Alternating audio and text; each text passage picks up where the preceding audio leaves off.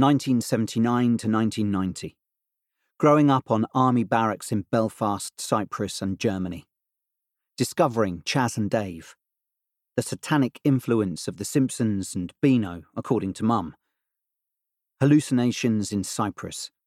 Becoming a Christian. Reading George Orwell. Dad goes to war. I adored my dad, absolutely idolised him. We share the same name. I was always Little Peter, or Peter Jr., growing up. He was born in London, grew up in a tight knit Irish Catholic community. His dad, Ted Doherty, came over to England from Ireland just after the Second World War in 1946. Ted would sing rebel songs in the pub, so it was quite controversial when Dad joined the British Army. He was an airborne soldier, a paratrooper, but he wasn't in the Paras, the parachute regiment. He was in the Royal Corps of Signals, who were attached to the Paras, 216 Parachute Signal Squadron. He was busy as a young soldier in the early 70s around Aldershot, but he always found time for football, playing for a Saturday and a Sunday team.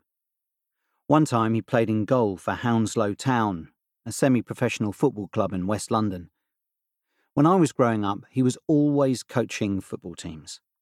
He was very athletic, into boxing and cross country running. One of my earliest memories is when I was five, and he took me and my sister Amy Jo to Madame Tussauds in London at Christmas. There was this big queue, and he said, Nah, sod this, and took us charging across London to the Serpentine in Hyde Park instead. I can still see him, moustache bristling, stripping off his army pumps and blue tracksuit and diving in the Serpentine. It was freezing cold. Some bloke came out in a rowing boat with one of those old fashioned Beano style megaphones telling him to get out. It was great. Me and Amy Jo stood holding hands, really proud of our dad. His mum, Doris, had abandoned him when he was a kid. She was English, from Kilburn. Her maiden name was Ford. She had three kids with Ted, then had some sort of breakdown when Dad was nine and his brother was about five, and she left Ted in Shepherd's Bush with these two boys. She only went around the corner at first, and then moved to Stonebridge Park, a high rise estate in Brent, northwest London, so it wasn't really that far away. But she wasn't around for Dad, and that set his mood for life. Emotionally fucked up, I think. My mum, Jacqueline, did her best to try and forge something more loving from this broken relationship. I'm glad she did, because I'm still close to Nanny Doll. She's in her 90s now. If there's ever a family get together, we'll sit there singing old music hall songs, and everyone else will sit there rolling their eyes. We did that ever since I was a young kid. I learned the songs from a Chas and Dave record, Christmas Jamboree Bag. It was one of the records my mum and dad owned that I loved. That and the Beatles 1962 to 1966 and the Beatles 1967 to 1970, the Red and Blue albums, plus a Cilla Black record or two.